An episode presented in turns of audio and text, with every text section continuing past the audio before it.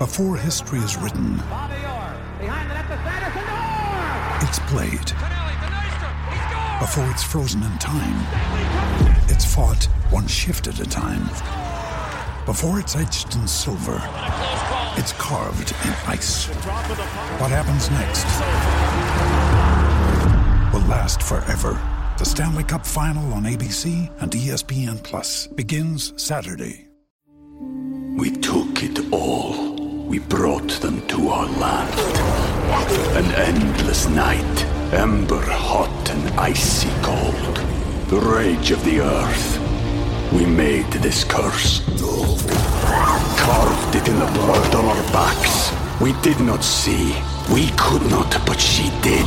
And in the end, What will I become? Senwa Saga. Hellblade 2. Play it now with Game Pass.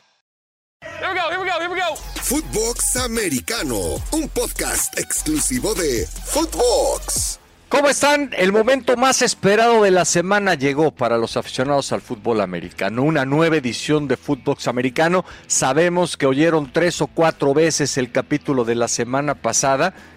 Y por eso nos da mucho gusto poder tener acá un capítulo nuevo, fresco. Y sabes que ya acá, haz de cuenta que nos escucharon Cam Newton, Odell Beckham Jr. y varios más y dijeron, estos pendejos ya no saben ni qué decir, los van a despedir, están a punto de perder su espacio. Vamos a darles algo de qué hablar y yo, la verdad, lo agradezco mucho. No sé qué opines, Yaka. ¿Cómo estás? Muy bien, estoy totalmente de acuerdo contigo. Eh, varias cosas que agradecer. Evidentemente, Cam Newton, este, porque se pone en el radar y nos pone en el radar también a nosotros. A Beckham Jr., que tengo muy pocas cosas que agradecerle en la vida, pero esta es una de ellas. Y a mis amigos del chat del Fantasy, que nuevamente me dijeron que soy muy cagado en la peda y que me la volviste a pellizcar en la línea de golpeo de la semana pasada. Gracias. A ver, ¿cuánta, ¿cuántos cabrones hay en ese chat del Fantasy? Para, para más o menos ir, irle en mi cabeza dando forma a ese grupo. 14 junto conmigo. O sea, son 14 güeyes, de ahí todos, bueno, sobre todo incluyéndote a ti, que seguramente eh, les das cuerda, todos de manera unánime llegaron a la decisión de que la semana pasada en la línea de golpeo tú me ganaste a mí, Sí, y así es cada semana. cada semana. Ok. Que quedaron muy, tristes por el tema de mi error en la capital de California, eso sí. Los decepcioné. Y seguramente ellos te dijeron que de haberles preguntado a cada uno de los 13, todos habrían sabido que la capital de California era Sacramento. O sea, hay puro cabrón culto, puro cabrón leído y estudiado en ese chat de los amigos de Yaka del Fantasy. Si algo nos caracteriza a ese chat de amigos y ese grupo de amigos es eh, la cultura general. Ya. Es, O sea, pero a ver, me quedé con la duda el otro día que, que escuché el, el fantasy. ¿Cómo no le pregunté a Yaka? Cuando le presumías a tus hijos o a, a tus hijas y a tu hijo tu vasta cultura general, lo hacías, supongo yo, jugando maratón o alguna cosa de esas, ¿no? O, o cómo es que tú evalúas tu cultura o autoevalúas tus conocimientos de cultura general. Te voy a platicar, güey. Ahí en mi cocina, que conoces, güey, muy bien, Sí. pues, muy te Ajá. fuiste a, a devorar un día. No sé si te diste cuenta que hay un cuadro de un mapa, güey. ¿No? Bueno, Ajá. ahí al lado del refri hay un cuadro con un mapa en donde nosotros vamos tachando todos los países que vamos conociendo en el mundo, güey, que son un chingo. ¿No? Ah, cabrón. porque somos, somos, somos una, una familia viajada. Una familia fifí. Fifi, exactamente. Eh, mis hijos me estuvieron preguntando, eh, porque aparte no viene marcado el país, ¿no? Entonces me estaban O sea, no viene el nombre. No viene nombre, exacto. Ajá. Entonces me están, me venían preguntando qué país era tal, cuál era su capital, este, y güey, de 20 preguntas, 20 aciertos. O sea, a ver, me interesa mucho este tema. ¿Cuántos países, qué les pones? ¿Un, un- un pin o, Color. o un color? O sea, ¿cuántos países en el mapa de la familia Yaka ya están coloreados? Vamos a cerrar el número. Hay 200 países en el mundo. ¿Cuántos de esos países ya fuiste a conocer, güey? Debe de haber unos 35, 40. ¿Neta?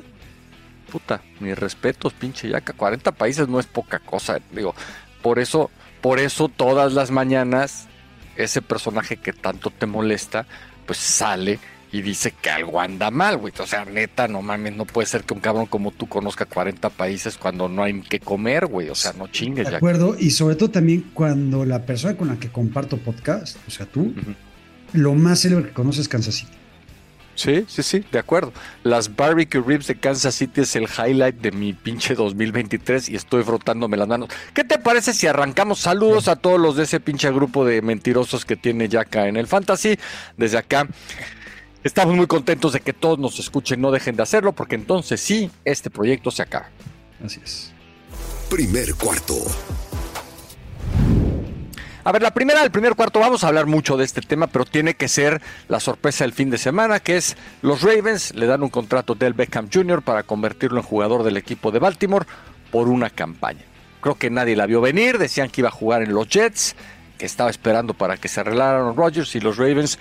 ¿Sabes cuántos receptores del equipo de los Ravens desde que llegó a Baltimore han jugado en el Pro Bowl?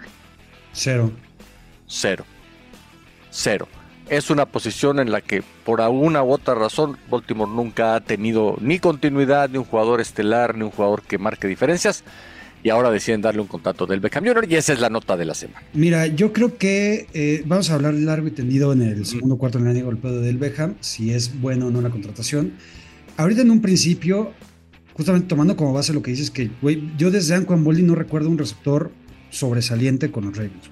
¿no? Sí, y Boldin ya digamos que que creo yo no llegó en su mejor época a los Ravens, pero era un ganó, ganó, un Super Bowl y todavía llegó a San Francisco, estuvo tres años y en San Francisco, de, hecho me parece que fue Pro Bowl una vez y tuvo un par de, de temporadas con más de mil yardas. Eh, más allá de eso, los receptores que han pasado por ahí son Sammy Watkins, Rashon Bateman, que ahí sigue, Marquis Brown, que me parece un, un fracaso, Will Smith, eh, creo que hasta Des Bryant pasó por ahí, bueno, no me acuerdo si le tocó a, a Lamar Jackson, me parece que sí. Creo que el hecho de que le pongas a Lamar Jackson un receptor como del Beckham es algo bueno y para mí es el principio del fin de la temporada de Lamar Jackson. Bueno, ya lo hablaremos. Esa es la número uno, indudablemente, que nos da para un segundo cuarto que se va a poner interesante y nos hace ver que Odell Beckham Jr. con todas esas eh, características eh, que muchos critican, sigue siendo un tipo que mueve la aguja, la aguja de los medios de comunicación, la aguja del dinero, la aguja de una ofensiva. O sea, ya no está en su prime quizás, pero no es un donadie, de ninguna manera. Ya, ya platicaremos de la aguja que mueve del Beckham. El que también le encanta mover agujas, y es, o sea, fuera del maldito hippie bastardo liberal, el siguiente en protagonismo está Ricky. O sea, nos vale, pero neta, totalmente madre, güey. Si el cabrón se retira en 2025, 2026, 2024, 2029. O sea, estamos en 2023, güey. ¿Qué chingos tiene que venir a mamar ahorita, güey? Que no hay noticias, se lo agradecemos. Ah, ok. Pero ¿qué chingos tiene que venir a mamar ahorita a decir, yo en tres años me retiro, cabrón? ¿Por qué? Porque quiero jugar al golf, porque quiero ver proyectos personales. No, ¿sabes por qué? Porque se quiere meter al tema del gaming, fue lo que dijo, ¿no? Ah, del gaming, tienes razón, exacto. Este, a mí no me molestó tanto. De inmediato intercambiamos mensajes y me pareció que este era un buen tema. Y yo creo que si no hubiera aparecido Del Beckham, a lo mejor lo habríamos puesto en la línea de golpeo. Pues mira, alguien le preguntó a Tarik, oye, ¿dónde te ves después de este contrato que firmaste? Dijo, la neta, en mi casa, güey. Cuidando mis millones, invirtiéndolo bien y, y tratando de, de, que pues estos últimos tres años que voy a jugar, el físico me aguante para cuando yo me vaya, pues poder llevar una vida medianamente normal. Mira, habrá que sentarnos a esperar. Yo creo que Tarik también tiene claro que, que, no es lo mismo los tres mosqueteros. O sea, este tipo tiene muy buenas manos, como tú dices, sabe correr trayectorias, es un receptor de élite, pero también tiene claro que allá vienen los jóvenes, que la velocidad se va a ir terminando y que a lo mejor de aquí a tres años eh, no va a haber muchos que se formen para darle un contrato parecido al que le dieron los Dolphins, ¿no? Mira, eso, eso puede ser. De aquí a tres años va a tener 29 años Terry Hill. Ajá. Va, o sea, la verdad es que va a seguir estando joven, va, o sea, va a seguir estando en plenitud de, de, facultades, ¿no? También la realidad es que a partir de los 31, 32 años. Y Pero ahorita tiene 29, güey. O sea, ya va a tener 31, 32. Ah, perdón, razón, ahorita tiene 29, perdón. Ajá. A los 31, 32 años, Puede, o sea, puede ser que tengas un punto, porque por ejemplo, de Andre Hopkins, que tiene 32 años, no le tira ni medio pedo, pero güey, nadie, cabrón. O sea, tienes más pegue tú en el antro que de Andre Hopkins en la NFL. Sí, que ya es decir. Julio, que ya es decir. Julio Jones, güey, que ahorita tendrá 33, ah, lleva, lleva ah, bueno. dos o tres años en puta, picada, pero más que cabrón, ¿no? Uh -huh. Sí creo que es una buena decisión por parte de Tariq Hill, pero que no mame, cabrón, sí, sí, que le llegue de una vez, güey. Ya. ¿Por? Pues sí, es uno de los mejores receptores de la liga. Sí, güey, pero ¿para qué nos tiene que venir a mamar que en tres años se nos va? Pues es que le preguntaron, güey, estaba en un podcast, ¿dónde te ves? Dijo, pues ya me veo, quiero hacer otras cosas. A ver, lo- a mí me parece que, o sea, muchas veces nos quejamos de los güeyes que no se saben retirar, ¿no? De los güeyes que no cuidan su lana, de los güeyes que se retiran y quedan todos madreados. Este güey dice, la neta, dentro de tres voy a haber jugado 10 años, este, creo que ha tenido una carrera relevante, dinero no le va a faltar si lo administra correctamente y dice, pues quiero hacer otras cosas. Vaya, yo quisiera escuchar más güeyes así como Tyreek Hill, que lo tengan tan claro, ¿no? Decir, oye, para mí 10 años creo que es un número muy bueno. Este, no, no me veo jugando hasta los 40, creo que no le alcanza. Entonces, a mí no me disgustó tanto y tampoco creo que para los delfines sea un tema de, uy, ¿qué vamos a hacer? Porque tendrán que buscar un relevo generacional, en fin. Hay mucha gente a la que le molestó como Ayaka. Yo, en cambio, agradezco dos cosas. Que alguien exprese lo que siente, lo que piensa y hable de sus planes, porque son figuras públicas y nos gusta saber a dónde van. Y dos, que la tenga tan clara, güey, ¿no? Y que diga, yo me quiero meter al game. De hecho, creo que lo que menos tiene Tariq Hill es que la tenga clara. Bueno, otro que seguramente tampoco la tiene muy clara es Cam Newton. Y Cam Newton publicó, a mí de entrada ya te lo dije la otra vez, ver a Cam Newton disfrazado, porque se disfraza, güey, ¿estás de acuerdo? Sí, eh, Cam Newton es una- Yo el otro día leía y, y me identifiqué muy cabrón que los grandes genios este, del mundo moderno, este, Steve Jobs, Mark Zuckerberg, todos estos güeyes siempre se visten igual. ¿Sabes por qué, cabrón? Para no tener que perder el tiempo ni invertir neuronas en puta, ¿qué me pongo? Yo me pongo mi pinche playera negra todos los días, por lo cual creo que estoy muy cerca de ese pinche nivel. Paquete, Es que tú eres, tú eres un genio. Exactamente, o sea, yo lo que te quiero decir es, por si todavía no tenías claro lo afortunado que eres de compartir estos micrófonos conmigo, lo veas que hay un, un detalle más. Yo me pongo mi playera negra todos los días y no me ando con mamás. El pinche Cam Newton debe de pasarse, puta.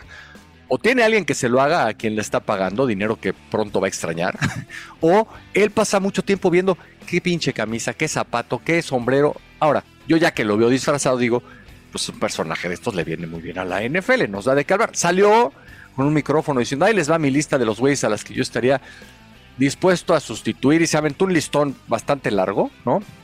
Casi como la mitad, ¿no? De los corebacks de la NFL, el 95% negros, ¿no? Y yo diría, a ver, está muy fácil, mi cam. Sale y di, estoy dispuesto a ser coreback suplente. Si él sale y dice eso, sin tanto pedo, sin tanto disfraz, sin tanta parafernalia, le dan un contrato mañana para ser suplente en la NFL. Cam Newton es otro mamador del NFL. Eh, ¿no, no, no crees que también esa parte de la moda Ajá. Pasa un poco por cultura y por falta de... No, no, no, porque Joe Burrow también se disfraza, ¿no? La verdad. Bueno, sí, sí, es muy trajes morados O sea, también. otra vez ibas a irte hacia lo- a un ataque como medio racista. Por ahí te vi. No, no, no, para nada, para nada, para nada. O sea, hay- hay- falta de educación hay en todas las razas. O sea, a mí lo del disfraz, yo no lo haría, no me, no me- no me molesta.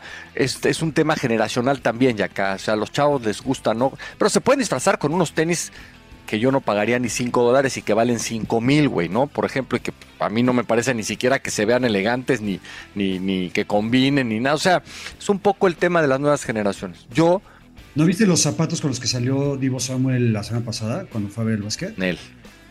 Zapatos de payaso, güey, pero güey, con una plataforma de este tamaño que te cagas. Hablan- hablando de, de- de lo que le puede aportar Cam Newton a la NFL, a mí me parece que es de poco a nada No, ¿Como tal? no, a ver, dentro o fuera del campo. dentro del campo. Ah, ok. ¿no? Dentro del campo es mejor que varios suplentes que hay por ahí y tomando en cuenta que los corebacks titulares se lesionan, pues qué te dirás, la mitad, ¿no? La mitad de los corebacks titulares van a estar lesionados en algún momento. Yo creo que Cam Newton puede entrar y si alguien lo sabe aprovechar y sacarle jugo a las cualidades que creo que todavía tiene, te, te puede ganar partidos Cam Newton todavía y acá. Dime quién es el único equipo que si se lesiona su coreback, su temporada no valió para pura madre. O, güey, cual- o sea, los Bengals, ¿no? Los Chiefs, o sea, ¿qué te- es que no sé si entendí tu, tu pregunta. Si, si se lesiona el coreback titular de los 32 Ah. equipos, para mí solo hay un equipo que si se lesiona el coreback titular, su temporada no valió nada. Eh, ¿Vas a decir que los Niners? Sí. Ok. Puede ser. No hemos visto a Trey Lance. Este, ahora contrataron a este güey, este, ¿cómo se llama? Sam. Sam Darnold. este, no sé. Un poco lo que voy es, para, para cerrar el tema Cam Newton, es que si se lesionara el que tú me digas, Cam Newton no te va a hacer ab- absolutamente nada. O sea, no- te va- a lo mucho te va a ganar un partido y porque el cabrón anotó dos veces de la yarda. Está muy fácil. Está Cam Newton dentro de los mejores 64 corebacks disponibles en la NFL, sí o no. Pues sí, güey, no mames. Entonces, ese es el punto, que diga, quiero volver a jugar, quiero tener una oportunidad, estoy dispuesto a ser suplente. Y hay historias de corebacks suplentes que de pronto se montan en un buen equipo y llegan lejos, ¿eh? Este, hay muchas. Jeff Hostetler con los Giants, Nick Foles con Filadelfia. Entonces, yo, yo no estoy diciendo que eso vaya a pasar con Newton, pero si yo fuera él, con menos, este, insisto, con menos escenografía, mandaría el mensaje de que estoy dispuesto a ser suplente. Y ya. Si tú tuvieras que salir de antro, Ajá. ya no digas a tus 51 años, a tus 30, güey. También te ponías playerita negra y unos jeans y a Sí, su sí, sí. Sí, sí, sí. La verdad sí. Nun- Nunca jalaste vieja, entonces. No, ya te lo había dicho, pero no, o sea, las viejas jalan por la vestimenta. No, pero sí creo ¿Te que. ayuda? No, al final yo también he visto mucho de jeans y playa Ajá. negra y es la percha. Ok, exacto. Estoy de acuerdo, más que esa yo no la tengo, tú sí. Bueno, eso dicen los güeyes del chat del fantasy. ¿no? Oye, lo que- el que también dice, puede decir cualquier mamada se le ocurra, Carson Palmer. ¿En qué momento Carson Palmer se vino a meter con nuestro ídolo, con nuestro dios, güey, con nuestro, nuestro michingón? Patrick ¿Qué dijo? ¿En qué- Que Burrow es mejor que Patrick Mahomes. Ok. A ver, Tam- Tampoco está totalmente pendejo ni desquiciado, porque creo que Burrow es el segundo mejor quarterback de la NFL. Pero sí creo que Patrick Mahomes está en un tier Dios y Joe Burrow está en un tier eh, apóstol. El único coreback que ha competido con Patrick Mahomes en las últimas dos campañas en duelos este, particulares, que al final, pues no es que compitan el uno contra el otro, ¿no? Pero este Burrow le puso las cosas muy difíciles a Patrick Mahomes cada vez que se enfrentaron. Este, y, y- y creo que lo que decía. Palmer era. eh, Mahomes depende mucho más de la improvisación, ¿no? Que hasta hoy tomando en cuenta quizás las circunstancias, la edad, eh, el hecho de que en general se ha podido mantener sano, entre comillas, o sea, no ha tenido una lesión grave que le cambie la forma de jugar, aunque terminó muy golpeado el año pasado. Digamos que en un alto porcentaje de las veces lo que Mahomes improvisa tiene un resultado positivo para Kansas City, pero como diciendo, es un tipo en el que se puede confiar más, que va a seguir, digamos, un script Joe Burrow y ejecutarlo de manera perfecta. Siempre el poder improvisar y ser exitoso te da un extra. Pero yo no estoy tan en desacuerdo con lo que dijo Carson Palmer. Y yo de, de pronto hay cosas que le veo a Burrow que no sé si tenga Mahomes. O sea, Mahomes tiene una, una capacidad de esto, ¿no? Para inventarse jugadas. Este es un atleta capaz de tirar desde cualquier posición. Tiene, eh, te digo, una capacidad para mantener la cabeza arriba mientras mueve. Pero yo no sé si Mahomes tenga, es- y, y sobre todo tomando en cuenta que tiene menos tiempo en la liga, eh, esa capacidad de Burrow para diagnosticar tan rápido a las defensas rivales. ¿eh? O sea, a mí hay cositas de Joe Burrow que realmente me sorprenden, tomando en cuenta el poco tiempo que llega en la NFL. Entonces, yo coincido. Aquí, aquí, aquí no está en discusión que, que Joe Burrow sea un, un buen coreback. Pero de 100 veces, tú 100 veces. Hasta lo que he visto hoy sí, pero te digo, hay cositas de Burrow que creo que Mahomes no tenía, ni tiene, ni estoy seguro que, que vaya a tener, como esta que te estoy mencionando. Y Burrow también puede resolver las cosas yendo por tierra, lo hace con menor frecuencia, y Burrow improvisa menos, para bien y para mal. En esas improvisaciones pueden pasar cosas muy buenas, pero también de repente ya acá pueden pasar cosas malas, ¿eh? hablando de que te roben un balón, de que te provoquen una intercepción, como le ha pasado, o de que te den un mal golpe. Siento que, que el estilo de Mahomes de pronto puede ser un menos, menos sostenible pensando en que estos dos quieran jugar hasta la edad, no sé si de Brady, pero, pero de Rodgers o a la edad que jugó Peyton Manning. No sé, Palmer tiene un punto. Solo digo, Palmer tiene un punto y mucha gente lo tiró a pendejo y dijeron que era porque jugó con los Bengals y tal. Yo, si hoy me dieran a escoger los primeros cinco años de la carrera de Mahomes o los primeros cinco de Burrow, no tendría ninguna duda. De aquí para adelante, güey, la dudaría, ¿eh? La si me dices, oye, ¿a quién prefieres tener los próximos 12, 15? Mm, ay, me, dueles eh, toda esa iglesia majonista que has venido predicando, güey, promoviendo en los últimos meses, a la cual me, sumé y soy adepto, güey, ahora. Siento que. Mira que Burrow ya se perdió buena parte de, su primera campaña, pero mis dudas con Mahomes son cómo va a ir envejeciendo. ¿no? Así como de repente ves a unas chavas que dices, pot, están los 25, pero dices, híjole, cabrón, ya para los 38 no estoy muy seguro de quererme amanecer con ella. Un poquito así pienso que, que a Mahomes le puede pasar factura a su estilo. Y Joe Burrow se ve que va a envejecer. ayer vi una fotografía que subió Nick Bosa. Estaban no sé en qué evento deportivo. Sale Nick Bosa, Joe Burrow, Joey Bosa, Sam Howard, este, no me acuerdo quién más, güey. Todos hechos unos culos. Ajá se ve que de aquí a los 45, 50 años, todos van a ser un pinches mm. Bueno, ojalá. Este. Jason Kelsey habla de su retiro y de cómo estuvo muy cerca de irse y de cómo él regresa porque cree que Filadelfia puede ganar un Super Bowl. Y la pregunta que yo me hago, ¿realmente Filadelfia volverá a jugar un Super Bowl representando a la conferencia nacional? No es fácil perder un Super Bowl y volver a jugarlo. O sea, digamos, eh, si tú revisas hoy en el papel a los equipos de la Nacional, dirías, pues sí, si todo le sale bien a Filadelfia, si los que se fueron no se extrañan, si, si los que llegan en lugar de los que se fueron lo hacen bien, debe ser un equipo contendiente, tal. Pero de repente hay cosas que, que no están en el script y que no salen bien. Yo al buen Jason Kelsey le diría, hace lógica tu decisión en el papel, dudo mucho que Filadelfia regrese al Super Bowl. Yo también, ahorita estaba pensando, porque sí lo hago de vez en cuando, güey. ¿Cuál fue el último equipo que después de perder un Super Bowl regresó al Super Bowl, güey? ¿No habrán sido los Bills? Este.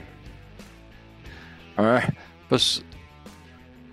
Yo, lo, dejamos de tarea y lo, investigamos, güey. Pero bueno, en caso de que sean los Bills, han pasado 30 años desde su última aparición en el Super Bowl, ¿no? Pero perdieron cuatro seguidos.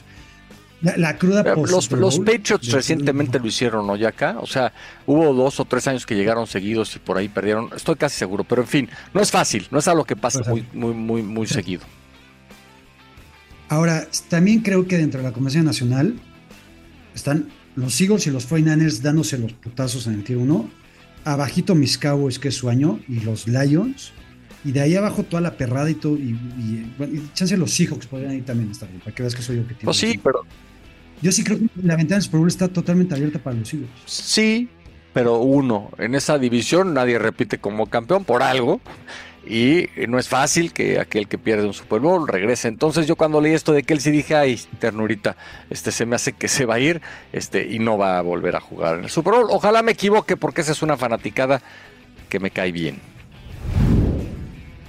Mira, los Titans, los Titans que juegan en Tennessee, otro estado que seguramente a ti te gustaría visitar, güey, porque en Tennessee yo creo que puedes ir a la casa. No, no, no. Dicen que en Nashville, a ti que te gusta salir de noche, ir a Los Santos y ligarte a estrellas de la farándula, dicen que hay el mejor desmadre, o sea, top 5. ¿Ah, sí?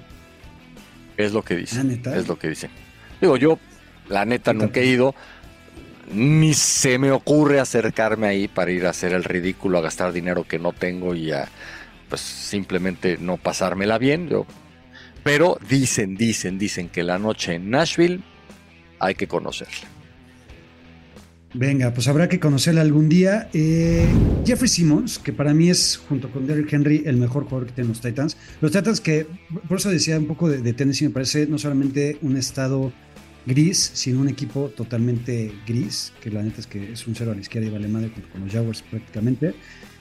Jeffrey Simmons, el, eh, línea defensivo de Tennessee, tiene una extensión de cuatro años. Me parece lo más correcto por parte del equipo, porque aparte va a ser un equipo que el próximo año no va a estar Ryan Tannehill, no va a estar Derek Henry. Jeffrey Simmons va a ser su estandarte por lo que quedan. Los bueno, oye, nada más, ya, ya aquí tengo el tumbaburros. En efecto, los Patriots le ganaron a Atlanta, al año siguiente perdieron con Filadelfia y luego volvieron y le ganaron a los Rams. O sea, llegaron tres años seguidos, pero sí hubo un año en donde perdieron y luego regresaron para ganar. O sea, no nada más regresaron, sino regresaron para ganar, pero sí, es algo que no pasa muy seguido. Este, Joe Mixon tiene un par de temas ahí. O sea, ¿por qué les gusta a los, a los jugadores de americano? Digo, entiendo que es un tema que tiene que ver con Estados Unidos y es un debate fuertísimo y es un tema bien complicado en el que no quisiera meterme demasiado, pero siendo jugador de americano sabes que si cargas una pistola las posibilidades de meterte en pedo son altísimas y que la disciplina eh, es mucho más estricta, literalmente, en la NFL y que el castigo que te puede imponer Roger Goodell puede ser mucho más costoso que el que te pueden imponer las autoridades. Entonces, John Mixon parece que un día amenazó a una chava con una pistola. O sea, güey, ¿qué chingados tienes que tener en la cabeza? Porque además, los Bengals no sé por qué tienen, digamos, esta eh, característica de que una larguísima lista de jugadores que han pasado por ahí tienen problemas con la justicia. Joe Mixon juega para los Bengals en donde ya tienen mala fama. Trae una pistola. Y se mete mocas con una chava y le saca una pistola. Güey, ¿qué pedo con esta gente, cabrón? De verdad, no, no lo puedo entender. Sí, los Bengals han tenido pedos este, últimamente, eh, en los últimos 10 años con jugadores problemáticos. A ver, lo, de Joe Mixon está, es, eso, es, es, incoherente y es, y es, y es pendejo. Eh, aparte es un running back, o sea, su carrera como dentro de la NFL de por sí es corta. Pues ya, de una vez que se acabe, ¿no? Eh, y hay varios casos en la NFL, por ejemplo, recuerdo el de, el de Plaxico ah, bueno. fue justamente en la temporada en la que ganó el Super Bowl con los Giants, en la siguiente en un antro, no me acuerdo si en Nueva York, en algún lado, se dio un balazo en el pie, literal, ¿no? Y lo suspendieron, o acabó su carrera, ya, no me acuerdo. Aldon Smith, güey, también, que es, fue nota esta semana. Sí, sí, sí. Aldon Smith, que para mí, si hubiera seguido con su carrera en los 49ers, si hubiera tenido la cabeza, la mentalidad, la inteligencia de no solamente con el alcohol y las drogas, sino que también hubo varias veces que lo detuvieron por portación de, armas. eh, creo que su carrera ha sido de, un Hall of Famer, como tal, la de Adam Smith. Joe Mixon, al final sabemos que los running backs son totalmente desechables prácticamente y más a cierta edad. Yo no dudaría que Joe Mixon ya no vuelva a jugar con los Bengals y no sé si vuelva a jugar en NFL. Yo por eso te digo, güey, ¿a qué chingados cargas una pistola si te puede costar carísimo? Muy caro. Sea, Joe Mixon, neta, puso en riesgo lo poco que le quedaba o mucho, ¿no? Con, con la decisión de traer una pistola cargando y sacarla para amenazar a una chava. Increíble. pendejo. José Pablo, te tengo la de ocho columnas. ¿Cuál? La de, o sea, esta la tenemos que haber iniciado el programa. Así se debería llamar el podcast para jalar gente, güey. Ahora sí que nos escuchen ya no 1500, sino 8500. ¿Te vas a burlar de mí? A ver. De ti no. A ver. Richie James. Richie James, Richie fucking James firmó con los Chiefs el wide receiver estelar, lo que, güey, desde que Patrick Mahomes perdió a Trey Hill, el cabrón dijo, yo quiero a Richie James. quiero que Richie James haga grande otra vez esta franquicia de los receptores. Su cuerpo de receptores está con Kyrie Stoney, Sky Moore, Marquez Valdez Cantling y Richie fucking James. Por eso lo puse. O sea, eh, hoy los Chiefs son noticia porque firman a Richie fucking James, como tú le llamas. Eh, y bueno, yo no sé si Kaderius Tony, Sky Moore, Márquez Valdez Canting y Richie James vayan a ser capaces de hacer de este un cuerpo de receptores competitivo. O al revés, ¿no? Si Mahomes vaya a ser capaz de sacar su jugo. Ya el año pasado acá hacia el final decíamos lo importante que había sido Mahomes y lo importante que había sido Kelsey para hacer que el resto de los receptores que llegaron, incluyendo a Marqués Valdez Canting, y, tomaran el sitio de Tariq Hill, los que se habían ido, le dieran a la ofensiva la posibilidad de ser competitiva ese es el tema que quise poner sobre la mesa. O sea, cuando está haciendo noticia que un tipo como Rich James firma, quiere decir que Kansas City aparentemente se va a ir otra vez sin grandes nombres, ¿no? Pero Kaderius Tony a la hora buena marcó diferencias. Sky Moore a la hora buena marcó diferencias, ¿no? Su primer touchdown lo consiguió en el Super Bowl. Acá el mensaje es, así como eh, a cualquier corredor lo puedes agarrar y hacerlo productivo, pues tal parece que Andy Reid a cualquier receptor también lo puede agarrar y teniendo ya Mahomes, hacerlo productivo eso quería llegar. Creo que si tú y yo fuéramos receptores de los chips, nos haría productivos. Yo te voy a contar una historia personal muy bonita. Eh, yo jugué fútbol americano cuatro partidos, ¿ok? En el CUM. Ajá. En el interior del CUM. Ajá. Este, yo era receptor. Ok.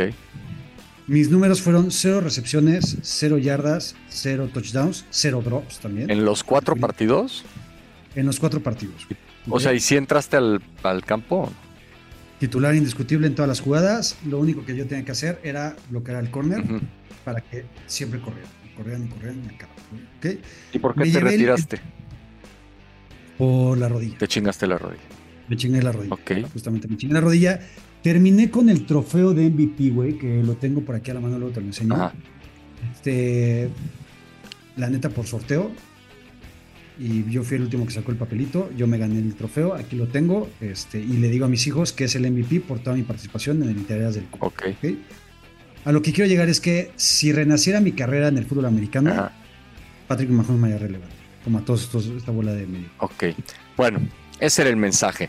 Eh, ya vamos a llegar al final de este top 10 que se me hecho larguísimo. Los Jets firmaron a un coreback de los Packers. Esa es la nota de la semana. Lo que todo el mundo esperaba. Un coreback sale de Green Bay y va a jugar a Nueva York. Esa es la buena. La mala es que no se llama Aaron Rodgers. ¿Cómo se llama? Ahorita ya se me olvidó el nombre de este cabrón. Ni, ni tú te acuerdas. Tim Boyle. Bueno, exactamente. Güey, te llegó de caca el nombre a la cabeza. Este, sí, gran noticia. Me, ahorita me, me sorprende que hasta a ti te da hueva ahí el podcast. No, no, no. Me da hueva el top Hasta- 10. Me da hueva el top 10 en esta época de temporada baja y Tim Boyle. O sea, la pregunta que me hago es, ¿para qué llevaron los Jets a Tim Boyle? ¿Es, es otra petición de Aaron Rodgers? O sea, a ese nivel ha llegado Aaron Rodgers. El otro día leí un tweet muy divertido que decía, Aaron Rodgers tiene jodidos a los Packers, tiene de rehenes a los Jets y es el dueño de los Bears. ¿No? Este, güey, neta les habrá pedido que llevaran al coreback sustituto de los Packers para acompañarlo en el coreback room. Como aquí sabemos, el maldito hippie bastardo liberal es un excéntrico. Y entre sus ex- excentricidades, le gusta tener a gente de un potencial mucho más limitado, ¿no? Para que él, para él sentirse mucho más chingón, protagonista, mentor, Ah, no, estás bromeando. A ver, obviamente. Aaron Rodgers, si va a ir a Nueva York, va a ir a ser titular. Vaya, y, y ahí puede estar Zach Wilson, o puede estar Boyle, o puede estar Joe Neymar, que además le va a prestar el 12, ya dijo, si quiere. Y él este, le va a ser el jefe, a eso va a ir, ¿no? Falta que se pongan de acuerdo los Packers y los Jets.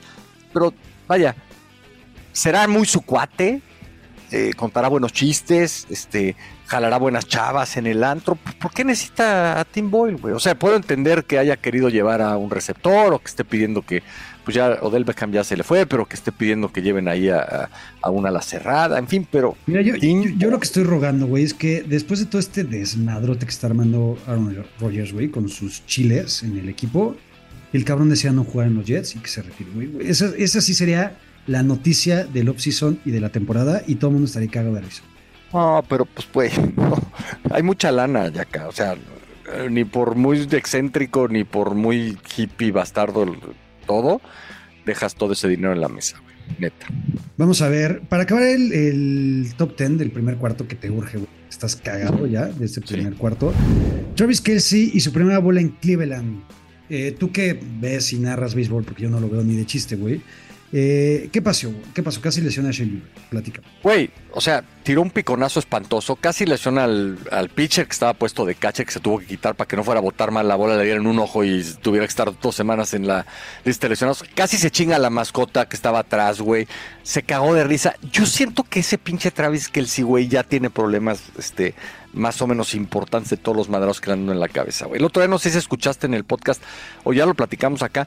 Había una foto de todos los head coaches de la NFL y Sí, creo que reconoció a Andy Reid, güey. Y, güey, no mames, nada más, cabrón. Y, Güey, no sabe nada de nada, güey. Ahora, es un pinche a la cerrada espectacular, pero, güey, neta, yo no sé si ya, este, le urge que lo metan al protocolo de conmociones de manera permanente, cabrón. ¿No te gustaría ver en unos, ¿qué te gusta? Ocho años, un programa entre Travis Kelsey, Jason Kelsey y George Kittle? Cabrón, sería el, el- el late show más chingón que puede haber en la historia. Travis Kelsey, Jason Kelsey y George Kittle. Ajá. O sea, no, preferiría, ¿sabes a quién? Al Gronk. A los tres alas cerradas. Gronk, Kelsey y Kittle. Pero te, te- te digo, este Kelsey creo que no aporta demasiado, güey. O sea, creo que está muy cagado, pero haz de cuenta que que se quedó como a los 17 años. Es el típico cabrón de película como de chick flick, güey, donde está el coreback, el padrote, el viejas, y siempre había un, gordo línea ofensivo pendejón, ¿te acuerdas? Ajá. Ese como que era Travis Kelsey, así se quedó. Pues mira, es el ala cerrada más chingón que ha habido, pero neta, neta, neta hizo un ridiculazo y le valió madre, güey. O sea, eso es lo más divertido. O sea, se cagó de la risa, fue, le pidió perdón al pitcher, güey. Tenía una playera que decía soy de Cleveland porque pues él creció en Ohio. O sea, momentazo, pero de las peores primeras bolas en la historia del béisbol de las dos ligas, la que tiró Travis Kelsey, lo que nos va a llevar a un tercer cuarto que se puede poner. Así será. We took it all. We brought them to our land. An endless night. Ember hot and icy cold. The rage of the earth. We made this curse. Carved it in the blood on our backs. We did not see. We could not, but she did. And in the end. What will I become? Senwa Saga. Hellblade 2. Play it now with Game Pass. Segundo cuarto. Línea de golpeo. A ver, finalmente llegamos a la línea de golpeo. Creí que no llegábamos, güey, neta. O sea, según yo, este ha sido el primer cuarto más largo de la historia, cabrón. Haz de cuenta que hubo 700 pañuelos, güey, se detuvo el reloj no sé cuántas veces. Pero aquí estamos en la línea de golpeo. ¿Qué opinas de lo que hicieron los Ravens con Odell Beckham Jr.? Eh, error en primera instancia, pagarle 18 millones de dólares por un año, 15 millones de estos garantizados. Odell Beckham estuvo Odell Beckham estuvo anticipándonos desde hace varias semanas en el que él quería un contrato entre 18 y 20 millones, ¿no? Sobre todo hablaba de la cifra de 20 millones. Se sabía que estaba dispuesto a saltar a algún equipo. Para mí es un asalto que Odell Beckham, a su edad, con lo que viene siendo en los últimos años, cobre 18 millones, de 18 a 20 millones de dólares al año a algún equipo.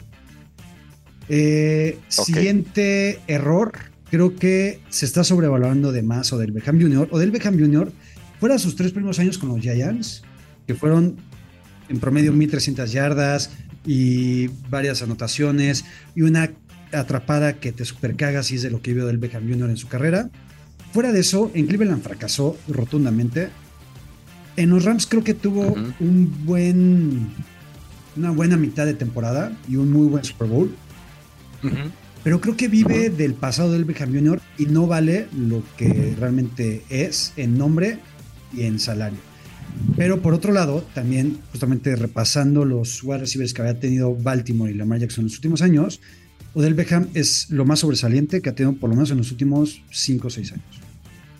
Bueno, como de costumbre no estoy de acuerdo contigo, esto no es actuado, esto no es armado, aquí no nos pasan nuestros eh, scripts como se los pasan a nuestros colegas en otros este, espacios. A ver, güey, tú dices que es mucho dinero, digo, evidentemente no es hoy Odell Beckham en las condiciones en las que llega un receptor al que podamos llamar receptor 1.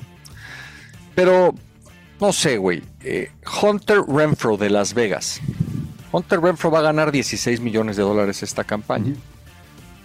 Allen Robinson estaba para ganar 15 y medio millones de dólares con los Rams. Tyler Lockett 17 millones, Christian Kirk 18 millones, Deontay Johnson de Pittsburgh 18 millones y medio. Había varios equipos que querían a Odell Beckham Jr., incluyendo ahí a los Jets. Así es. Los Ravens querían a un receptor.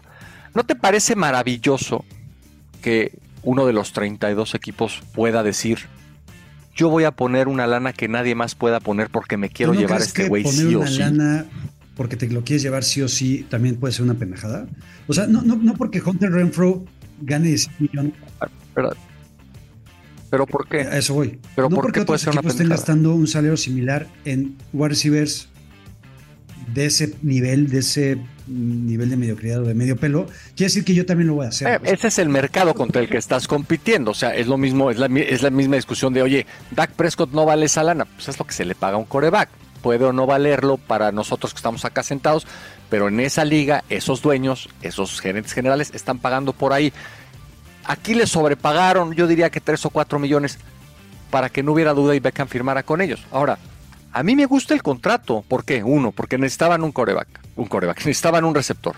Dos, el tope salarial solamente existe para los pendejos que no saben darle la vuelta. O sea, este, estos 15 millones garantizados pueden extenderlos y ponerle dos años este, falsos al contrato y que al tope les cuente lo menos posible, ¿no? Entonces, si a mí me dice, oye, con esta lana te lo traes sí o sí, se le olvida que quiere ir a jugar con Aaron Rodgers, viene para acá, probablemente lo tenga sano y pueda ser un buen complemento para una ofensiva en donde viene un nuevo coordinador que quiere cambiar un poco la filosofía. Este, si no funciona, le das los 15 y al año que viene le das las gracias. Y si funciona, pues tienes ahí el goodwill para poderlo traer una o dos temporadas más. Y de pilón, que yo no estoy diciendo que eso vaya a pasar, pero de pilón, quizás te ayude para congraciarte con Lamar Jackson. Pues me gusta por todos lados, güey. Han criticado mucho a los Ravens. A mí, neta, y mira que soy este, fanático de Steelers, siempre he admirado a esta oficina en las épocas de Ori, de Ozzy Newsom, en las épocas de Da Costa. Creo que es un buen move, cabrón. Es un buen movimiento. Y Odell Beckham Jr., la verdad, que si regresa sano, y el otro día te dije que lo vi en la tele, y güey, está guapísimo. Odell el Beckham. cabrón, más Ah, fuerte sí, que nunca. Sí, Odell Beckham. Más fuerte que nunca. Si el físico le da, yo creo que Odell Beckham Jr. puede ser una muy buena adición para esta Mira, varias cosas. Tú dejas llevar mucho por el físico, güey. Cosa, cosa que. Sí, cosa que no está bien. 100%. Por eso te escogí, por eso te escogí a ti para el podcast, güey. Eso sí está bien, en ese punto. La otra, tú nunca vas a tener malas palabras ni, ni crítica a alguien que no sea el papá de Checo. O sea, todos los demás los vas a venir a defender. El papá de Checo que chingue su madre, estoy de acuerdo también en eso. Ahora, Ajá. para regresar a lo que yo estaba apuntando, no porque yo volteé a ver a otros tres o cuatro equipos que son pendejos y le pagan 16 millones a Hunter Renfro, que es un wide receiver totalmente del montón, y decir, ah, pues yo también le voy a sobrepagar a este wide receiver, que ahorita también es del montón, güey. Dentro de los números que diste, Pero, no, era- ajá. Dentro de los nombres que diste, diste a Tyler Lockett, que me parece un muchísimo mejor receptor que Odell Beckham. Y mira que me caga Tyler Lockett. Sí. Deontay Johnson, con todo que no anotó un solo touchdown en 2022, me parece un mucho mejor receptor que Odell Beckham. Son más jóvenes, aparte. Eh, ¿Qué otro diste? Bueno, Sí, pero es un contrato de un año, güey. O sea, la edad vale madre. O sea, si te funciona, contratazo. Y si no, pues, güey, te gastaste 15 millones. En lugar de haberte gastado. O sea, Odell Beckham no iba a jugar por menos de 11 o 12 millones de dólares, güey. Tampoco es que lo hubieras podido agarrar es por que dos. también es- ahí lo que quiero que te quedes al mismo Odell Beckham, güey. O sea, Odell Beckham, cuando tu última temporada sobresaliente en la NFL, realmente sobresaliente fue hace seis años, ¿con qué huevos, cabrón, puedes llegar tú a decir, y cuando no, no has jugado durante varias temporadas completas, ¿con qué huevos puedes llegar tú y decir, yo mínimo quiero un contrato primero de 20 millones de dólares y no va a jugar por menos de 11? Chinga tu madre, güey, no juegues, güey. Güey. Bueno, está bien. Claramente hubo más de uno que creyó que valía la pena pagarle a Beckham con seguramente eh, el videocassette o- o la liga o las imágenes de lo que hizo en el Super Bowl en donde iba camino a ser el MVP hasta que se lesionó. Eso bastó. Yo lo que digo es, si hay más de dos, o sea, mi mensaje al final es, no te pasa nada con el tope salarial, es una lana que no está muy por encima de lo que alguien más hubiera querido pagar, pero lo que te quiero dar de mensaje es, qué buena onda que los dueños, o los, en este caso los dueños de los Ravens, hayan podido decir, a mí me vale madre lo que piensen los demás, si creen que soy pendejo, me vale madre, aquí está la lana.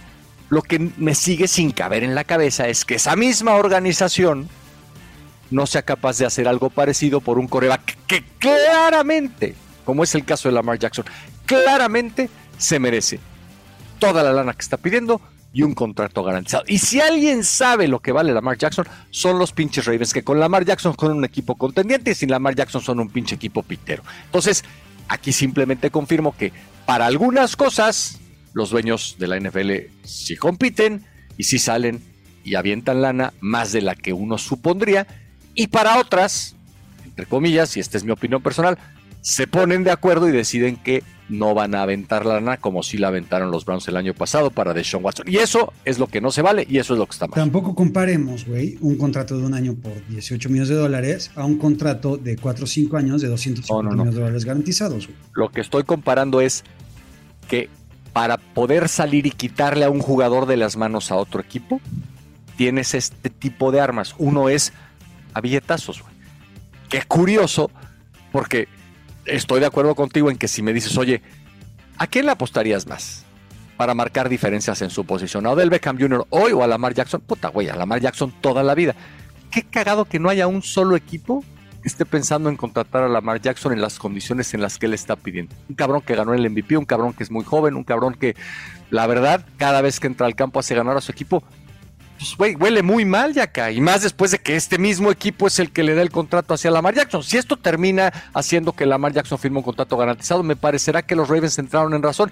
Pero de lo contrario, manda un mensaje terriblemente malo, desde mi punto de vista. Mira, ahorita ya hasta me hiciste llorar, güey. Ya tengo el ojo, el ojo lloroso y rojo, güey. Eh, yo creo que la telenovela de Lamar Jackson, como te decía hace ratito, es el principio del final. Ya por ahí hubo un reporte, o se dice que Lamar Jackson estuvo hablando con el Beckham y estuvo haciendo como esta labor de, convencimiento, güey, para que el, eh, Beckham llegara a los Ravens y ganaran un Super Bowl juntos. ¿Ok? Ok, yo ojalá. Creo, yo creo que Lamar Jackson se va a quedar en los Ravens, te lo decía, y te lo decía el, el programa anterior, va a tener un contrato no 100% garantizado. Lamar Jackson va a doblar las manitas.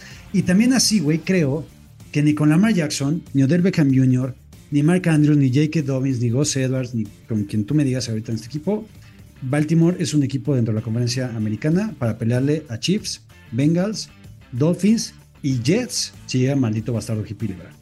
A ver, a ver. Si Lamar Jackson se arregla con los Ravens, Baltimore está para pelearle a todos esos que tú mencionaste. A todos. ¿Qué, le, ¿qué le faltaba a Baltimore para ser un equipo realmente competitivo a la ofensiva? Un receptor. Cuando, sí, y, te voy a decir cosas. Te voy a decir, cuando Lamar Jackson estaba, competían, güey. Competían con todos. O sea, porque este es el récord de Lamar Jackson, güey. O sea, es un récord ganador. Lamar Jackson te garantiza competir con todos, güey. Ese, ese es el valor de Lamar Competía. Jackson. Cada vez que llegó a playoffs, güey en los playoffs no llegó a competir como se busca que Lamar Jackson compita. Por eso, pero tú ya me estás poniendo en esa lista a los Jets, güey, a los Dolphins. No chingues, ya acá, en serio, cabrón. Ahorita, actualmente, güey, ¿no crees que los Jets con maldito bastardo hippie liberal y los Dolphins con el equipo que tienen es un mejor equipo que los Ravens? Yo sí creo. Si tú me pones en campo neutral a los Ravens a jugar o contra los Dolphins de Tua, sano Tua, o contra los Jets de Rogers, perfectamente bien eh, Rogers, no duraría en apostarle a Ravens y en que Ravens podría ganar este, cualquiera de esos dos partidos. La neta. Está bien. Mira, como siempre, no vamos a llegar a nada dentro de esta línea. Pero le pido a los amigos del Fantasy que. No, no, no, espérate, espérate. Los pinches amigos del Fantasy están muy cagados, muy divertidos. No los conozco, pero me caen bien. Pero esos güeyes no deciden nada. Aquí, desde la semana pasada, quedamos que hay una persona que va a decidir quién ganó esta línea de golpeo. Huicho, abre tu micrófono, por favor. Dinos quién ganó esta línea de golpeo hoy, martes 11 de abril. Yaca o Coello. Solo quiero una palabra, no quiero más explicaciones, Wicho. Yaca o Coello. Por favor, te escuchamos. Hoy estamos con Yaca. Ok, gracias, Wicho. Estás despedido a partir de la próxima semana. Tenemos una nueva persona trabajando. Oye, tan, cargado. Perdón que te interrumpa. Tan mal le fue al productor que no le hemos soltado el micrófono, pero ni medio segundo en este episodio. Y mira que llevamos un chingo de minutos, güey. Sí, sí, sí. La verdad es que es culpa nuestra. En fin, vamos al tercer cuarto. Tercer cuarto. A ver, a partir de lo que hizo Travis Kelsey se me ocurrió hablar de algunos de los ridículos más grandes, de, cualquier tipo, ¿no? Que han hecho jugadores de la NFL. Eh, a ver, Yaka, eh, ¿qué traes? ahí te va. En lo que yo busco los míos, por aquí los tenía. Eh, por ahí los, los tenía en Google, ahorita vas a estar Oh, güey, aquí los tengo, el que son mis notas y tengo como ocho episodios de Footbox aquí guardados. Como tú nunca haces ni madre, cabrón, tengo que hacerlos yo todas las pinches semanas. A ver, aquí ya los tengo, ahí te va. El primero es Odell Beckham Jr., güey. El, día, el otro día oí cómo Víctor Ruiz contó esa historia. El tema es que ganan un partido y les dan un día libre, entonces deciden, saliendo del partido, agarrar un vuelo charter, irse a Miami, se empedan toda la noche, al día siguiente se van a un yate, se toman una foto y traían toda ropa de Nueva York, entonces por eso salen con botas, con beanies, que son los gorritos estos, tal. Y esa pinche foto le da la vuelta al internet, sale en todos lados, los Giants pierden y a partir de ahí la carrera de Odell Beckham Jr. en Nueva York se va a la chingada. Ese es uno de los grandes ridículos de un jugador de la NFL. No, era el único, pero todo el mundo recuerda que era Odell Beckham y sus cuates, porque ahí estaban varios. ¿Tú crees que por eso se fue el carajo la carrera de Odell Beckham? No, no, no, no, pero la gente relaciona esos dos este, eventos, ¿no? El viaje a Miami, la foto en la lancha o en el barco este, y la debacle de los Giants que perdieron con los Packers y después nunca más volvió a hacerlo. De hecho, si te fijas, güey, en esa foto del yate, güey, salen como tú sales en el espectacular, en el espectacular de Coajimalpa, güey. torso desnudo, eh, bien marcado, este, Sí. bien buen bronceado, chiche al aire, bien, muy bueno. Sí, sí, sí, pero la neta, digo, no, no me quejo de eso, pues todos son atletas guapos, cabrón, y les ha de haber ido de poca madre esa noche en Miami, pues imagínate cómo la pasaron. Luego, digo, no, ojo, eh, los accidentes pasan, pero al final del camino, ya lo mencionaste tú hace un rato, Plaxico Burress, también leí la historia.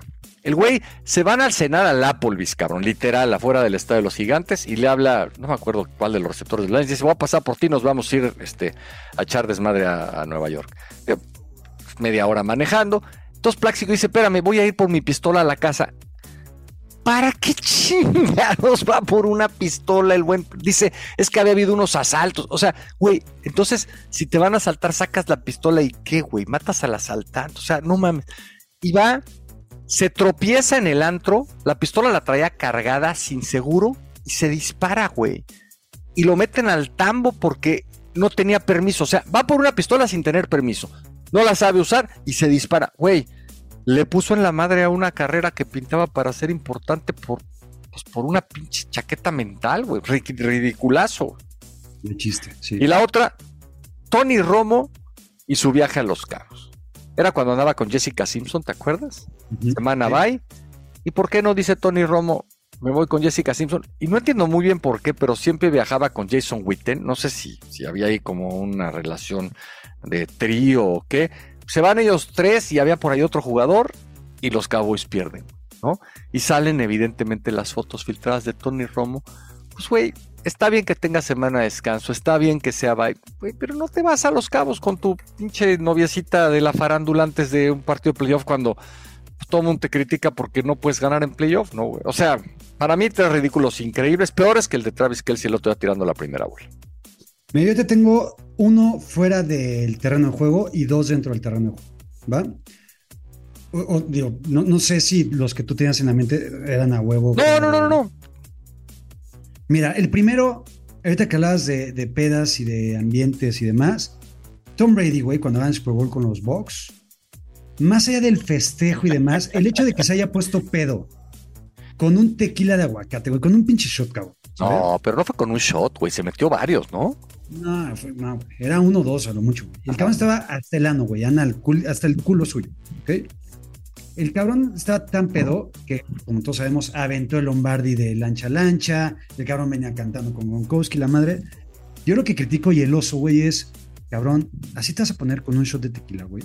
Mejor no chupas. Bueno, es que es un güey que se cuida muchísimo. A ver, ya acá, ¿cuánto, a qué edad empezaste a tomar? Como a lo tarde, ¿eh? Como a los 17. Eso es tarde, güey. O sea, eso es ilegal, cabrón. No mames, güey. ¿Te parece tarde? Bueno, ok. Empezaste a los 17. ¿Cuál ha sido el periodo más largo de tu vida sin una gota de alcohol? Desde los 17 hasta ahora que no sé cuántos tengas. Tengo 40. O sea, los últimos 23 años, ¿cuánto ha sido el, el espacio más largo que has dejado la bebida? Una semana. Tú imagínate que por alguna razón, la que fuera, que decides jurarte, que prometes que si los 49ers son campeones no vuelves a chupar en un año. Tú imagínate que dejas de chupar un año, güey. Te metes un tequila y te pones pedo, güey. Pierdes la, pierdes el, la, la- la- ¿cómo se llama? Pierdes la forma, pierdes el entrenamiento, pierdes, o sea, así es esto. Y, y Brady, güey, su postre era un helado de aguacate, cabrón, por eso llegó hasta donde llegó. Entonces, no, no me lo critiques. Pero en fin, a ti lo que te molestó fue que se pusiera pedo tan rápido. Sí, güey. Y algún día lo voy a intentar. Voy a ver cuánto, cuánto duro en sobriedad. Y platico. Y a ver cómo te caes a ti, a los del chat y a tu vieja, ¿no? Exactamente. Ok. Siguiente, para mí el oso más grande que yo he visto en una cancha de fútbol americano es el botfom, El de. el de Mark Sánchez. Ok. Cabrón, imagínate lo que tiene que ser para que a nivel nacional, güey, internacional, en prime time, estés jugando con los Jets y de repente te estampes contra un culo gigantesco, güey. De cabrón, ¿qué te gusta que mida ese, ese culo, güey? Un, un metro de diámetro, güey, por lo menos. Sí, sí, sí, sí, sí, sí. sí. Pero aparte se estampó, o sea, no, no solamente fue en la nalga derecha o en la nalga izquierda, fue en el ano. La, la jeta y el casco se introdujo en el ano del jugador de los Pats. Sí. Te caes, no solamente hace ridículo de estamparte contra un ano, sino que aparte sueltas el balón. No solamente sueltas el balón, sino que el defensivo de los Pats agarra el balón y te lo regresa a anotación. Ok. Por toda la Sí. carrera que haya hecho Mark Sánchez, sobresaliente o no, que no fue sobresaliente, Bueno, El cabrón a ver, tuvo dos finales de conferencia consecutivas. eso es lo que te iba a decir, güey. Nadie se acuerda de eso. Lo que todo el mundo se acuerda es que parte en el culo de un cabrón. Ok, ¿va? me late, me late. Buen, buen- buen recuerdo ese. ¿Qué otro tienes de acá? la siguiente es, tengo dos, güey. Una- las voy a mencionar muy rápido. El Orlovsky, que hizo Ok. un safety y el cabrón se fue corriendo, casi, casi se iba corriendo hasta el vestidor, güey. Y nunca Se salió de atrás de la zona de anotación. Es Dan Orlovsky, a todo nos vale madre. ¿Te, ac- te acuerdas? No sé si ya narrabas tú ahí Super Bowls, pero creo que fue en 1993 en el Super Bowl de los Bills contra los Cowboys. Ajá. Los, los Cowboys iban en camino de dar la paliza más grande en la historia del Super Bowl. Ah, sí, sí, a sí, Leon sí. Led Ajá. no se dio, porque Leon Led eh, regresa, no me acuerdo si fue un fumble, una intercepción, creo que fue un fumble. Ajá. Se va corriendo por toda la banda derecha. El cabrón venía festejando desde la yarda 10, güey. Haciendo Pues sí. una mamada con el brazo acá, este, eh, levantando el balón. Y Don Bibi, como pedo, güey, el 80 receptor de los Bills, lo agarra y antes de llegar a la zona de anotación, le quita el balón, sale del terreno de juego, balón para los Bills. Y gracias a eso y a esa pendejada, Leon Led no le dio a los Cowboys la paliza más grande de la Bowl. Y Leon Led después, güey, no me acuerdo si un año o dos años después, en un partido contra los, contra los Dolphins, una pendeja similar. Sí, en un, en un intento de gol de campo bloqueado, que ahí mete la mano y termina perdiendo los Cowboys un día que estaba nevando, en fin. Y ese día Don Bibi, pues la verdad se gana el respeto de todo el mundo, porque como tú dices, ya iban perdiendo como 100-0 y todavía fue, corrió y evitó. Cuando menos evitó otros 6 o 7 puntos. En fin, algunos de los momentos en donde jugadores de la NFL han hecho ridículos dentro y fuera del campo. Llegamos finalmente a los últimos dos minutos de este podcast. Two Minute Drill. Llegamos al Two Minute Drill, al Two Minute Warning de este podcast que le da la hueva del planeta a José Pablo Cuello. Lo que más quería era que se acabara. Es, es la mejor hora de mi semana, pinche yaca. Ya, vamos, por favor. ¿Cómo Estoy ansioso de escuchar y de ver cómo intentas vengarte de la pinche capital de California. Justo, a eso voy. Y también voy a vengar de que me has hecho recordar la vez que tuve sexo en el Thunderbird. ¿No te gustó? Sí, sí me gustó, pero yo quiero saber de ti también eh, aspectos sexuales. ¿Ok? Entonces ahí te va. Two Minute Drill, yarda 10. ¿Qué equipo será el número uno en el draft del ¿Qué 2024? equipo tendrá el primer pick en el draft del 2024? Pues a mí me gustan otra vez, este, pues no sé, los Texans. Venga. ¿Quién será el 32, es decir, el campeón? Eh, ¿Qué te parece si colocamos ahí a los uh, 49ers? Gracias, es lo que quería. ¿Qué prefieres? ¿Una patada en los huevos o un calzón chino? No, güey, pues un calzón chino, cabrón, una patada en los huevos es peligrosa, muchísimo más dolorosa. Este, no, no, no, creo que no hay punto. Digo, no, no, no sé eh, la duración del calzón chino, güey, entre cuántos, este, a qué altura te levanten, pero en condiciones normales, pues un calzón chino, güey, una patada en los huevos, qué cosa. Un calzón chino te podría también eh, terminar por perjudicar los huevos, pero sí, yo también escogería el calzón chino. Ok. ¿El hecho de ser el nuevo sex symbol de la Ciudad de México ha hecho que en tu casa te traten como un objeto sexual? No, güey, no, uy, eso nunca ha pasado. Desafortunadamente, güey, ni con este espectacular ni con nada. Soy todo menos eso. ¿Cuál es el lugar más raro o innovador en donde tuviste sexo? A ver, ¿sexo es penetración? es que una vez más, güey. O sea, para mí el sexo son, son muchas otras cosas que el momento ese donde... Puede- ay, puede- ay, ay, ay, no, o sea, güey. Puede ser una felación si quieres también. No, pues no, no muchos, ya que el coche, eh, mm, en el baño de un estacionamiento, este, en el baño de un restaurante, nada así, o sea, nunca en un avión, o sea, cuenta conmigo solo, no, no, no tiene que ser con alguien. ya, si quieren saber esas cosas, pongan otro pinche podcast que es el Triple X, que luego les decimos dónde. ¿Con qué personaje no real tuviste fantasías sex- sexuales? ¿No real? O sea, No real. ¿Te refieres como a la Mujer Maravilla? Por ejemplo, con la Mujer Maravilla, muchísimas, ¿no? Yo creo que con La, la de Hanna de la Selva, este, no sé, güey, las una o dos de, de ¿cómo se llama? De, de la isla de Gilligan, güey, de, creo que hasta con las de Scooby-Doo. No, güey, la neta, sí, una mente muy enferma. güey. Con la de Scooby-Doo, güey, no mames. Yo, yo, yo me sentía mal, güey, porque pensaba que con Jessica Rabbit estaba No, medio no, enfermo, güey, con las de no mames. ¿Alguna vez llegaste a dudar de tu sexualidad gracias a Sí, Borg? sí, todavía a la fecha, ¿eh? El otro día le platicaba a mis hijos que yo creo que en ese entonces tenía yo esa, digamos, eh, esa disyuntiva entre una u otra. Ajá, Está bien. ¿Sabes qué es Red Shoes Diaries? no, Ok, luego googlealo. ok. ¿El Dalai Lama se merece una calentadita o simplemente fue una costumbre tibetana? No, no, no, no creo que haya una sola costumbre que justifique las imágenes que vimos. La neta, no conozco el entorno, no conozco la historia. Me provocó un asco espantoso y no sé ni qué chingados haga, ni a qué se dedique, ni qué importancia tenga este señor, porque no, no le sigo la pista cerca. Me dio De asco. acuerdo. Princesa tibetana o ámame hasta con los dientes. Ámame hasta con los dientes. ¿Hay rivalidad entre fútbol americano y Mother Soccer? ¿Crees que Gurwitz quiere separarnos? No, no, no creo que pueda haber una rivalidad entre ellos y nosotros. El fútbol americano y el fútbol son dos cosas muy distintas. La afición de uno y otro deporte son dos cosas muy diferentes. Y el nivel de debate, de preparación, de discusión, de calidad, de todo de fútbol americano es infinitamente superior. Lo otro es una mamada. ¿Sabes que hay un rumor que Gurwitz está ahí sembrando en el que está diciendo que a mí me secuestraste la semana pasada para no estar en teorías mamalonas? ¿En serio? Sí. ¿Es capaz Gurbitz de eso?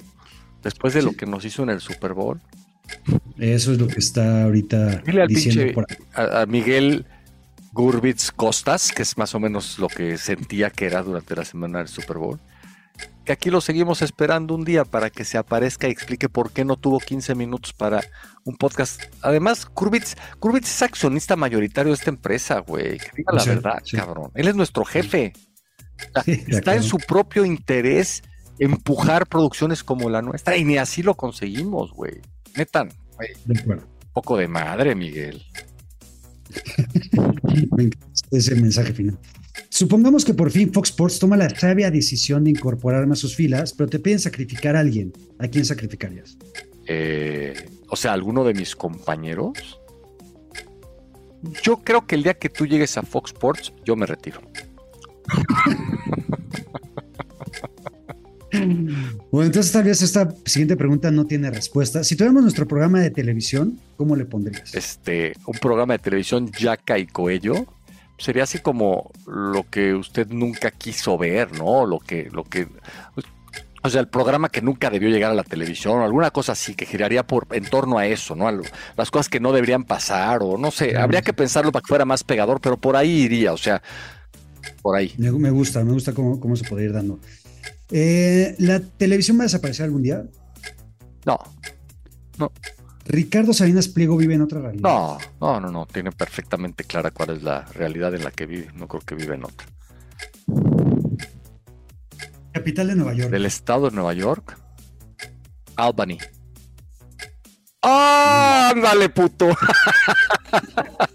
no mames, qué chingón estoy sintiendo así que me voy al Espérate, cielo. pendejo, espérate, pendejo. Espérate, pendejo, ahí ¿cómo, güey? Pues era una, güey. No mames. A ver, Ahí te va otra, ahí te va otra de, ahí te va Ah. otra de cultura general. Y esta está súper ¿Sí? sencilla, es de prima. Estoy, estoy viendo super, me estoy viendo súper buen pedo, van a ir creciendo la, la- la- la dificultad. ¿Cuál fue el año de la conquista? cuando nos conquistaron los españoles, 1521. Muy bien. Dime tres canciones de Nacho, Nicho y Hinojosa. Mm, Güey, no tengo ni puta idea que cante. O sea, sé que canta de otros No mamabas a cantantes, pero no, güey, no, nunca he escuchado una canción de Nicho Qué Hinojosa bueno, te felicito. Completa la frase de esta canción. Voy a apagar la luz. para pensar en ti. Gracias. ¿Me las dedicas? Sabes que esa canción hubo un tiempo que la prohibieron, güey. No me digas. ¿por Sí, qué? algún día escuché a Manzanero contar la historia de que parecía para esos tiempos que era una canción muy subida de tono. Mamón. Eh, bueno, yo escuché a Manzanero contar esa historia. Él la compuso, ¿no? No, no, no, no, no, no digo que ¿Y? sean mentiras, pero ahorita escuchas el reggaetón, cabrón, de coger y culos y la madre. Ya y- después, si tú piensas es voy a apagar la luz para pensar en ti y así poder la imaginación. O sea, yo creo que apagó la luz para Ah, o masturbarse. sea, se venía, se venía un, Yo creo, una Manuela. yo creo. Ah, O sea, El personaje de la canción, no, no piensen por favor en, en el maestro que en paz descanse, ¿no? O sea, sería yo incapaz de eso, además. Luis Miguel. Pensemos uno de en los Miguel. más grandes compositores que ha dado México, pero yo creo que por ahí iba la cosa. Y sí, se prohibía en algunos tiempos, eh, voy a apagar la luz. Mira, dato de cultura general también.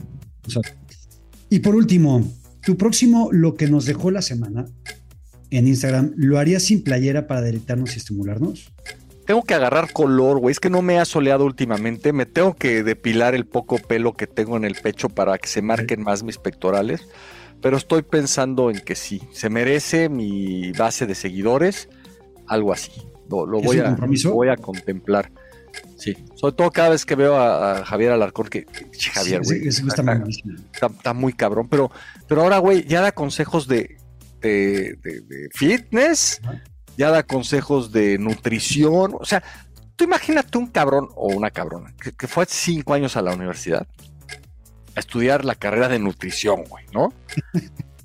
Le chingas durísimo, güey, pagas tus colegiaturas, vas a tus prácticas, te recibes, empiezas a chingarle y de repente aparece un cabrón en Instagram que es comentarista de deportes y que da consejos de nutrición, güey. Y que tiene más clientes que tú, güey pues no mames, te cristas la vida, cabrón. O sea, pinche Javier, no chingues, deja algo para los demás, güey. O sea, qué pedo. Es como si llegara un cabrón como yo, güey, que no estudia periodismo, que no sabe un carajo de esto y llega a y, mira que hay gente que te quiere llevar, cabrón. No te voy a decir porque se te va a subir, güey, pero no, mames. O sea, neta, o sea, qué pedo, cabrón, por favor, güey. Vamos a, vamos, vamos tomándonos en serio un poco más las cosas. En serio, Javier, dedícate a lo tuyo, güey. Deja los pinches consejos de nutrición en manos de los expertos. Te mando un abrazo, ya sabes que te quiero, que te admiro. Y ponte la playera, hijo de la chica. Bueno, mientras tanto, tú quítatela, es un compromiso, toma sol y espero que en un par de semanitas tengamos ese, lo que nos dejó la semana, sin playera lo que yo, felicidades por este tu minuto. Bueno, ya se acabó Footbox americano. La semana pasada bajamos sensiblemente, entonces yo sí les quiero pedir de forma encarecida, recomiéndenos, escúchenos en diversos dispositivos, pónganle un chingo de estrellitas. Necesitamos ver la forma de llegar aquí al draft sin que nos cancelen el programa. Por favor, se los voy a agradecer muchísimo porque tengo tres hijos. Cuídense, hasta luego. Esto fue Footbox Americano, solo por Footbox.